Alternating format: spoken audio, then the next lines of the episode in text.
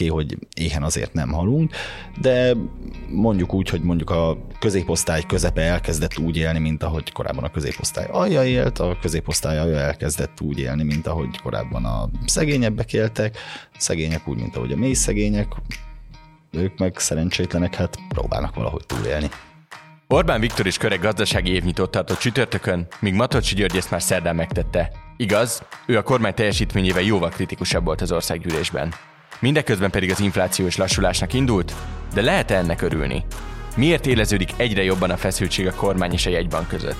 Van-e bármiféle víziója a magyar gazdaságpolitikának, és meg lehet enni a GDP-t. A mai adásban összefoglaljuk az idei gazdasági kilátásokat két hónap tapasztalatai alapján. Ebben segít nekem Stolce Viván, a hvg.hu gazdaság rovatának újságírója. Üdvözöllek! Szia! Én Nagy Iván László vagyok, ez pedig a Fülke, a hvg.hu közéleti podcastja. Megtartott a gazdasági évnyitóját Orbán Viktor és a Nerelit. Mit érdemes tudni? Van-e víziónk a háború második évére? A legfontosabb vízió az, hogy gyárakat próbálnak behozni az országba. Ugye itt most látjuk az akugyárak körüli óriási vitákon és közfelháborodáson ezt. Tény az, hogy az elmúlt egy évben azért is nőhetett egész jól a magyar gazdaság, mert az iparunk az normálisan teljesített, és a cél továbbra is az, hogy, hogy beruházásokat hozzanak. Ez így egy jó tényszerű megállapítás. Nagyjából ezen kívül más az év nyitóban, ami olyan dolog volna, hogy nagyon-nagyon izgalmas, és mindenképp oda kell figyelni rá, nem sok volt. Ugye az, hogy gázerőműveket fogunk építeni, vagy legalábbis szeretne építeni a kormány, ez lehet még ilyen, de ugye ez is arról szól, hogy többletenergiára lesz szükségek a most tervezett gyáraknak. Ugye elhangzott egy ilyen bombasztikus ígéret Nagymártontól, hogy 2030-ra elérjük az EU fejlettségi szintjének 90%-át. Ez valójában egyébként visszalépés, mert ugyanő tavaly a miniszteri előtti meghallgatásán még 100%-ról beszélt. Korábban Orbán Viktor azt mondta, hogy 85% a cél 2030-ra, de hát tehát 2030 ez valami olyasmi céldátum, amire ilyen teljesen irreális, utopisztikus eh, ígéretekkel dobálóznak a politikusok. Most már tényleg lassan egy évtizede. És ezen kívül még eh, amit érdemes kiemelni ebből az évnyitóból, az az, hogy az MNB-től ezúttal senki nem volt ott. Arra pedig még később ki fogunk térni, hogy az MNB és a kormány milyen viszonyban nyitja ezt az évet. De menjünk is vissza egy napot az idővonalon. Szerdán megérkezett a legfrissebb adat, hosszú idő után lassult az infláció. Örülünk? Visszafogottan, vagy egyáltalán nem. Nyilván az önmagában nem rossz hír, hogy hosszú-hosszú idő után eh, végre egyszer nem nőtt az infláció, még az előző hónap eh, éves adatához képest, de hát az, hogy most nem 25,7 eh, os áremelkedést mértek, mint januárban, hanem csak 25,4 osat Szóval ez azért kicsit a, ha nem is a hajunkra kenhetjük kategória, de azért attól még messze vagyunk, hogy, hogy ez hatalmas boldogságot jelentsen. Termékekre lebontva mit jelent ez az adat? Mi az, aminek még mindig szárnyal a drágulása, és mi az, ami esetleg már lassult egy kicsit? 140 tételből számolja ki a KSH az inflációt, a 140-ből van egyetlen egy, ami már konkrétan olcsóbb, mint tavaly ilyenkor volt a TV, egy ezrelékkel lassabb lett, de nyilvánvalóan már az is jó hír, hogyha van valami, aminek a drágulása már elkezdett lassulni. Ugye a leginkább a rezsinél láthatjuk ezt, nem is akkor, hogyha az éves szintű adatot nézzük, hanem azt, hogy mi történt januárról februárra. Nagyrészt annak köszönhetően, hogy elkezdtek sokan hát nagyon-nagyon takarékoskodni, másrészt pedig amiatt, mert a szokásosnál sokkal enyhébb volt az idei tél, konkrétan kétszázalékkal esett vissza egy hónap alatt a, az átlagos rezsi költség, és ezen belül is a vezetékes gáznál láttunk egy 5,4%-os visszaesést. Ugyanígy csökkent január óta a benzinára, pontosabban a járműüzemanyagokat egyben számolják, itt a benzingázolaj, minden benne van, ez 3,6%-os visszaesést láthattunk. De ugye az inflációs adatban meg még a tavalyi árstopolt árhoz képest így. Igen, igen, igen, tehát itt akkor ugye ez, ezek a számok, amiket mondok, ez most az, hogy januárról februárra hogyan változott. Konkrétan az inflációs szám az meg most azt jelenti, hogy akkor 2022 februárja és 2023 februárja között mekkora árváltozás volt. Ezek még brutális pluszban vannak, tehát nyilván a benzinnél is egy ilyen 30%-os növekedést látunk éves szinten, de pusztán attól, hogy februárban már olcsóbb volt, mint januárban, ez, ez ugye már azt jelenti, hogy fékeződik az infláció. Nagyon ezt akartam kérdezni, hogy, hogy akkor tetőzött az infláció, ezt kijelenthetjük? Igen. Igen. Erre majd mindjárt visszatérünk még, csak tényleg néhány e, e, példa még ugye itt a, az ételeknél e, egy tök érdekes jelenség, hogy összességében még mindig több mint másfél százalékos drágulás volt egyetlen egy hónap alatt az ételeknél, de már vannak olyan tételek, a margarin több mint 2%-kal olcsóbb lett. Sertéshús, baromfihús 0,6-0,5%-kal lettek olcsóbbak januárról februárra, tehát ott is megindult egyfajta fékeződése az inflációnak. És hogy fest jelenleg a magyar infláció helyzete európai mondjuk Európai Uniós viszonylatban? Tragikusan. Az EU-nak egyelőre, amikor vesszük fel ezt a podcastet, akkor 21 tagállamából ismerjük az adatokat.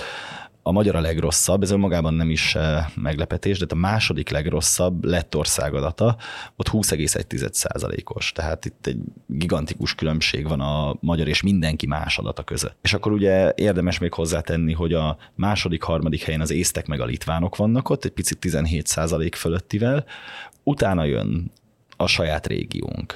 Olyan szinten magasabb a mi inflációnk, mint bárki másé, hogy tényleg az európai lista ötödik helyén van eddig Szlovákia 15 és féllel, majd Horvátország és Ausztria picivel 11 fölöttivel, illetve 11 és ennyi az, ahol egyáltalán két számjegyű. Itt amikor be fog jönni majd valamikor a jövő héten a cseh és a lengyel adat, akkor az még viszonylag magas lesz, tehát ott a tízes kategória közepe tetején lesz. Szóval azért Közép-Európa más országaiban is vannak problémák, de hát összesen hasonlítható, amilyen kell. És nem tévedek akkor, hogyha azt mondom, hogy ez az adat ráadásul nem is februárban tetőzött, hanem már egy ideje inkább leszállóákban van, ellentétben a magyarral hát hogyha úgy nézzük, akkor most, most ugye már a magyar is leszálló ágban van. Erre még az a válasz, hogy nem tudjuk teljesen pontosan.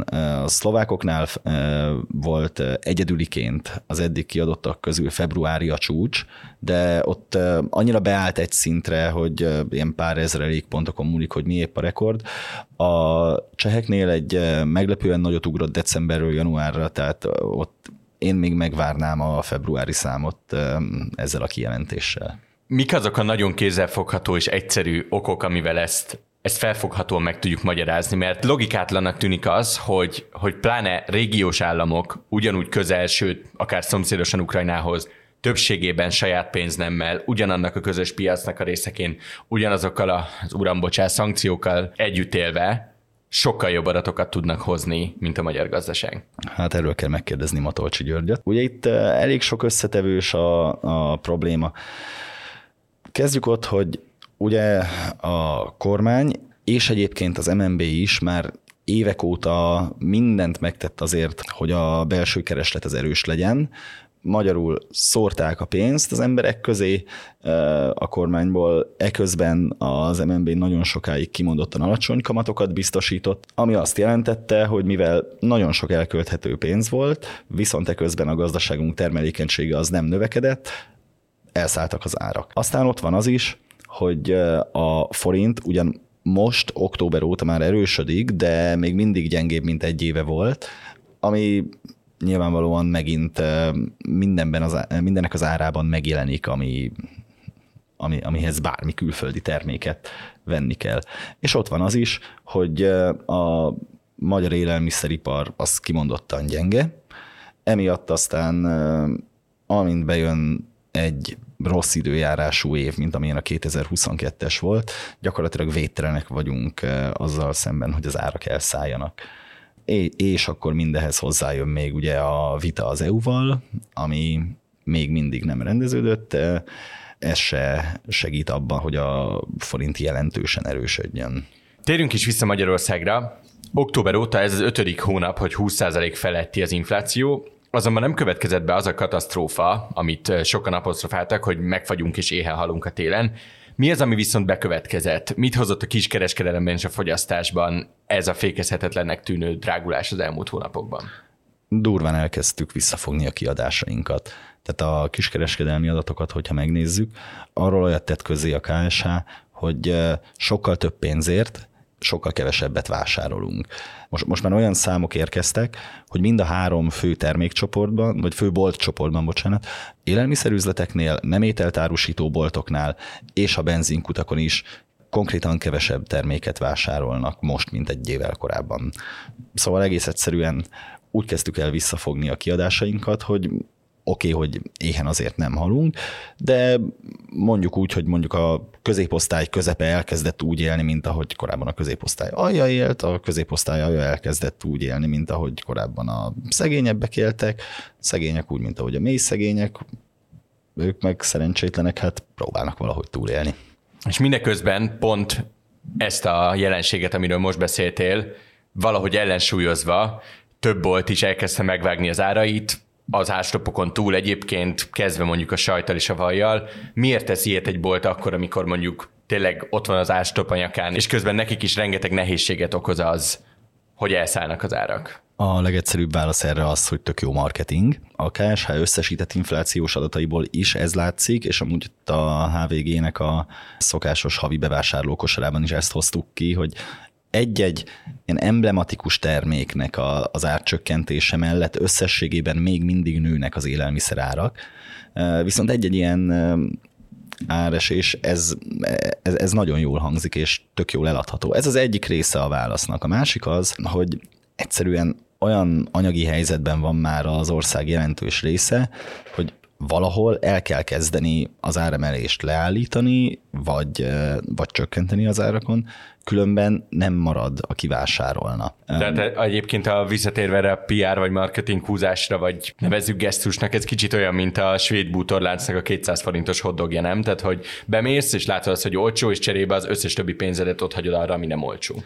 Hát igen, annyi különbséggel, hogy itt egyébként nincsen nagyon már több pénz, amit ott lehetne hagyni. És azt tegyük még hozzá, hogy itt azért a teljes világpiacon is olyan folyamatok vannak már, amik lehetővé teszik ezt. Szóval itt egyre több élelmiszer alapanyagnak a, az ára megindult lefelé, úgyhogy van is most olyan lehetőség, hogy néhány terméknél elkezdjenek árat csökkenteni.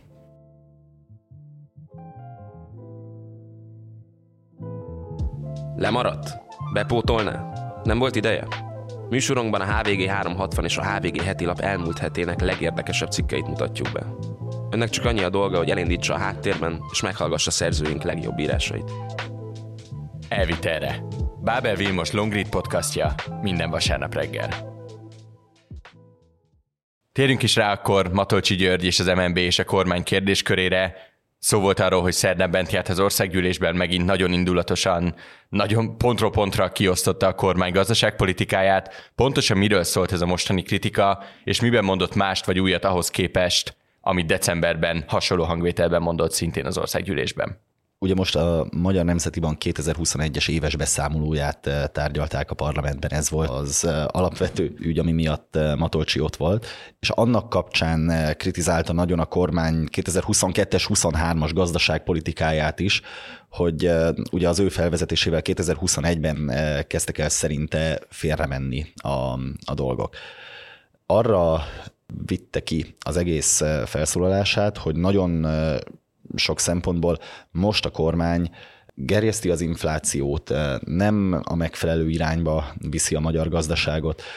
Nyilvánvalóan lehet most itt kremlinológus szemmel elemezgetni, hogy miben más ez a megszólalása, mint ami a decemberi volt, hogy vajon miért áll bele ennyire a kormányba. Igazából az, hogy egy ennyire nerközeli ember kimond teljesen valid probléma felvetéseket, Szóval az, az egész magyar közbeszéd számára kellemetlen, hogy ez egyáltalán meglepő kell, hogy legyen. Miközben az, hogy vitázunk gazdaságpolitikáról, az, az, az normál esetben nem kéne, hogy meglepetést okozzon. És mindaz, tényleg amiket Matolcsi felsorol, ezek tényleg olyan dolgok, amikről beszélni kell. Nagyon izgalmas a vita a kormány és a jegybank között arról, hogy a gazdaság növekedése, illetve az infláció letörése között hogyan találják meg a megfelelő arányt. Az is teljesen jogos, amit Matolcsi mond, hogy a kormány nagyon sokat tesz azért a gyakorlatban, hogy az inflációt azt pörgesse, azt már nem teszi hozzá, hogy egyébként rettentő sokáig az MNB politikája is ezt segítette elő. És azután, hogy Matolcsi György a parlamentben beszélt, Orbán Viktor a gazdasági évnyitón tartott ugye beszédet, és ott arról is beszélt, hogy az, hogy gázerőműveket akar építeni a kormány, hogy az abban elégedett orosz gázzal legyen majd meg az ázsiai akugyártóknak az áramigénye, ez egy olyan fajta gazdaságfejlesztési irány, amihez mi értünk, mert, és másmilyen nem elképzelhető Orbán Viktor szerint. És ez az, amiben egy nagyon komoly vita van, és Matolcsi György a teljesen másik oldalra állt be, mert ő meg közben azt is mondja, hogy a hozzáadott értéket, a magyar tudást kell fejleszteni. És ez azért nagyon fontos, mert egy, ugye rövid távon mindenképpen attól pörög a gazdaság, hogyha most hozunk be beruházásokat. De azt már nagyon sokan kimutatták, hogy a hozzánk hasonló adottságú országok közül a közepes fejlettség csapdájából azok az államok tudnak kitörni, ahol szép lassan átállnak arra, hogy nem összeszerelő üzem lesznek, hanem helyi tudást képeznek. Ugye, hogy értsük, ez a közepes fejlettség csapdája, ez azt jelenti, hogy egy fejletlen, szegényebb ország nagyon sokáig tök látványos fejlődést tud produkálni azzal, hogy bevonzod a gyárakat, nagyon olcsó munkaerőt kínál, kedvező adózási környezetet, és ettől az emberek megszokják azt, hogy ha nem is érjük utol Ausztriát, de legalább javul a helyzet folyamatosan, és egy idő után megjelenik az a probléma, hogy oké, okay, akkor most hogyan tovább, mert ezt a növekedési szintet nem lehet pusztán e, gyárakkal föntartani. Ideális esetben egyébként, és tekintettel arra, milyen helyzetben vagyunk, tekintettel a háborútól kezdve Magyarország térképen elfoglalt helyéig, egy ilyen inflációs környezetben, egy ilyen tényleg gazdasági szorítóban, ahol most vagyunk, hogyan kellene összedolgozni a jegybanknak és a kormánynak azért, hogy a lakossági terheket csökkenteni tudja. Nagyon fontos tisztázni azt, hogy mi a konkrét cél. A kormány célja leginkább az, hogy pörgesse a gazdasági növekedést, az MNB célja pedig az, hogy az inflációt csökkentse. Ez, ez a kettő kizárja egymást? Ez a kettő, hát nem is teljesen zárja ki egymást, de elég erősen egymás ellen van. Nézzük meg azt, hogy például a 20 pont, amit Orbán Viktor bemondott, a kormány terve az infláció letörésére, a 20 pontból 19 az valójában növeli az inflációt, hiszen arról szól, hogy, hogy segíteni a cégeket, pénzt adni a bajba kerülteknek. Ez az, amiről beszéltünk egyébként, hogy minél több pénzt adsz az embereknek, azt ők annál jobban el fogják költeni, és ez annál jobban fel fogja tolni az árakat. Így van, igen. A 20. pont, ami, ami mondjuk csökkenti legalább rövid távon az inflációt, bizonyos szinten az eh, konkrétan az árstop, bár ugye erről is kimutatták, hogy eh, mellékhatása viszont az, hogy nő az infláció, szóval eh, ha kevésbé vagyunk megengedők, akkor 20-ból 20 nem lehet ezekre a dolgokra azt mondani, hogy ezek nem fontosak. Tehát igen, természetesen bárki, akinek a munkahelye veszélybe kerülne, szeretné azt, hogy az maradjon meg. Bárki, aki mondjuk a hitelével megcsúszna, szeretné azt, hogy legyen kamatstop. Tehát itt nagyon bonyolult döntésekről van szó, és most a kormány tök egyértelműen azt választotta, hogy bevállal még egy darabig mindenki másnál jóval magasabb inflációs környezetet. Nyilván ettől még csökkenni fog konkrétan számszerűen az inflációnk, mert ugye a bázishatás az dolgozik, és szép lassan majd a 2022-es számokhoz kezdjük el hasonlítani a, a drágulást, amikor már alapból nagyon drága volt minden. Tehát de... magyarán ez gyakorlatilag azt húzza alá, amit a bevezetőben is elmondtam, hogy hogy, hogy az bullshitelés, hogy mennyire jó lesz nekünk az egy számjegyű infláció, mert azért lesz nekünk idén jobb, mert tavaly sokkal rosszabb volt. Nagy részt igen, igen. Igazából az, hogy most lemenjen az év végére 8-9 százalékosra, az, az egy teljesen reális, és ha nem történik valami nagy katasztrófa, akkor egy nagyon könnyen elérhető cél. Na de hát az, hogy 8-9 százalékkal legyen drágább minden, mint 2022 végén volt, az önmagában azért nem egy megünneplendő valami. A nagy kérdés az, és erre nincs még egy előre válasz, hogy mit fognak tenni, hogy aztán majd ezt 2024-ben levigyék valahol 3% körülre. Tehát az MNB inflációs célja, ami az, hogy 2 és 4 százalék között legyen az infláció, ezt legutoljára 2021 márciusában sikerült elérnünk. Jól értem-e akkor azt a leosztást jelenleg a Nemzeti Bank és a kormány között, hogy a kormány választ egy irányt, és az MNB próbál a maga eszközével loholni utána, és gatyába rázni az inflációt a saját eszköztárát felhasználva? Hát sőt, közben szeretné rábeszélni a kormányt, hogy ne ezt az irányt válassza. Ugye az MNB-nek törvényben előírt feladata az, hogy az inflációt azt letörje, elvileg csak ez az, amivel e, foglalkozniuk kellene.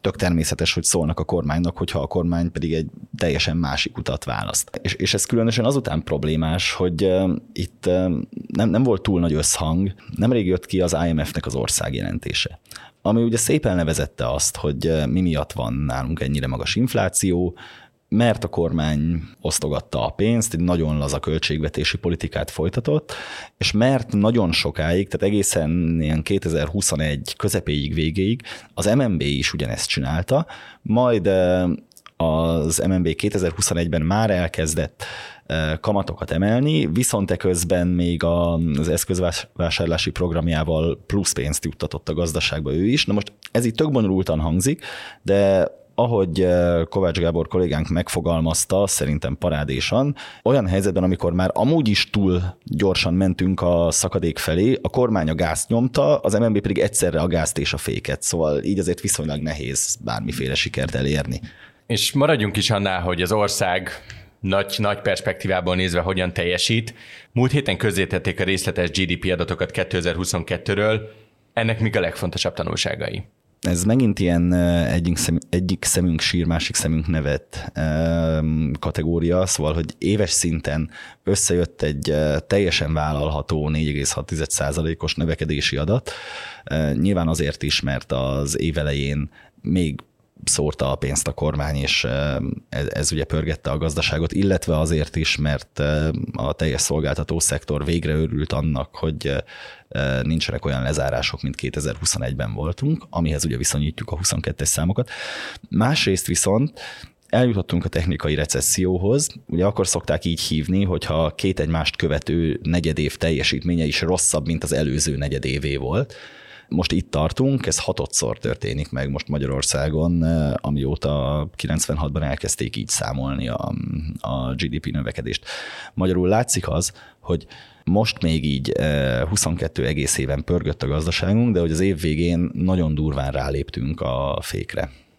Nagyon hülye hangzik a kérdés, de meg lehet enni a GDP-t? Most arra gondolok ezzel, hogy a mindennapi fogyasztó nyer valamit azzal, hogy nő a GDP, miközben mondjuk másfélszeresére drágulnak az élelmiszerek? Részben igen, mert eh, az, hogy, eh, hogy a gazdasági növekedés az még mindig eh, megvan, az azt is jelenti, hogy megvannak a munkahelyek, hogy folyik a termelés, hogy eh, van egyáltalán mit megvásárolni. Szóval itt, amikor arról eh, beszéltünk, hogy a, a kormány inkább azt az utat választja, hogy hogy, hogy a növekedést azt tartsa fönt, akkor is, ha ennek az az ára, hogy egy jó darabig még drága lesz minden, na akkor ott pont erről volt szó. Ne kerüljenek egyszerre tömegek abba a helyzetbe, hogy a munkahely megszűnik, ne lássunk tényleg sorra bezáró üzleteket, vagy a szolgáltató szektor csúnya leállását. Tehát igen, annak, hogy a, a GDP nő van ilyenfajta pozitívum, még ha nem is annyira látványos így a számokra ránézve, mint, mint egy inflációs adat, de valójában igen, ez fontos. És ugye futunk ki az időből, de megszoktuk, hogy futunk ki az időből ez az egész sztorival, hát 11 hónapja tart ugye az EU-s pénzekért folytatott gigászi küzdelem Navracsics Tibor és Varga Judit vezetésével, és mindig csak az van, hogy hát kús így szoktam leszállni, megmondtam, hogy szeptemberben lesz pénz, de mondtam, hogy decemberben, de hogy márciusban, már májusban. És most tényleg a, most a májusi céldátum lebegéppen előttünk, Mit változtatna a magyar gazdasági helyzeten az, hogyha megérkezne ez a jó pár ezer milliárd forintnak megfelelő összeg? Kapásból azt vennénk észre például, hogy valószínűleg egy óriási erősödne a forint. Hogy októberben, amikor eh, még nem látszott, hogy ennek a történetnek mi lehet a vége, 430 fölötti euró árfolyam volt, most meg már 370 környékén vagyunk. Ennek a nagy erősödésnek eh, több összetevője is van, de az egyik legfontosabb az, hogy eh, hogy nem kapásból buktuk el az összes pénzt, hanem, hanem egyáltalán odáig eljutottunk, hogy lebegtetik tovább. És hogyha erős a forint, akkor nyilván az is egy, egy infláció csökkentő hatású dolog lenne. Aztán pedig ott van az, hogy hát rengeteg kormányzati tervet ebből lehetne finanszírozni. Szóval itt nem, nem egyik pillanat. De ezeket nem fogják akkor megcsinálni, mert ugye azért az EU-s forrásoknál ezt hozzá kell tenni, hogy itt utófinanszírozásról van szó, tehát ezt az államkassa ki kell fizesse először. Na jó, de tehát sokkal könnyebben vagy bátrabban vágsz bele egy történetbe, hogyha tudod, hogy, hogy abból azért fogunk pénzt. Ez világos, csak azért kérdezem, mert mégiscsak gyakorlatilag mennyi? Hát 15 hónapon belül választások vannak Magyarországon, nyilvánvalóan akár látvány, akár tényleges, de pénzköltésre szüksége lesz a kormánynak, mert tudjuk, hogy anélkül azért nem olyan biztonságos belemenni egy választásba. Nem hiszem. Tehát ha most itt a politikáról, pártpolitikáról kezdünk el beszélni, én nem hiszem, hogy a kormány most rettenetesen izgulna azon, hogy az EP választásra hirtelen megjelenne egy gigantikus nagy ellenzéki tömeg, akik úgy próbálnának üzenni nekik. 26 pedig még nagyon-nagyon messze van. Jó, és végül el is jutottunk itt az adás utolsó nagyobb témájához. Az biztos, hogy a háború egyhamar nem fog véget érni, a szankciók ennek megfelelően nem mennek sehova, de még az időjárás is változó és szélsőséges marad, ami nem kedvez a magyarországi mezőgazdasági termelésnek. Milyen kilátásaink vannak évvégéig Magyarországon, figyelembe véve mindazt, amit ennek az évnek az első két hónapjában tanultunk? Hát, hogyha az inflációra térünk ki, akkor az a terv, amit Orbán Viktor bemondott, hogy az év végére lemenjen e, egy számjegyűre, ahogy itt beszéltük, a bázishatás miatt nagy valószínűséggel meg lesz. A kérdés az, hogy utána majd annál lejjebb hogyan visszük, mert egy 8-9 százalékos infláció sem vidám dolog. Ami a gazdasági növekedést illeti, abban gyakorlatilag mindenki egyetért, hogy recesszióban nem megyünk le, tehát hogy 2022-höz képest valami növekedés lesz idén, fél százalékos, egy, esetleg a kormány hiperoptimista jóslatával másfél, ezt majd, majd meglátjuk. Összességében véve azért egy, egy éves szinten 15-20 százalék környéki átlagú infláció, és egy, és egy 1 százalék plusz-minusz fél gazdasági növekedés, az, az, egy, az egy nagyon kemény évet jelez. Tehát ez most csúnya lesz, ami előttünk van. Köszönöm szépen, hogy itt voltál, hallgatóinak pedig köszönjük a figyelmet. A fülke hamarosan folytatódik, új műsoraink, a Zcast és az Elvitere pedig már megérkezett a hvg.hu podcast csatornájára, Iratkozzanak fel és kapcsolják be az értesítéseket, hogy ne maradjanak le egyetlen adásunkról sem. Én Nagy Iván László vagyok, viszont hallásra!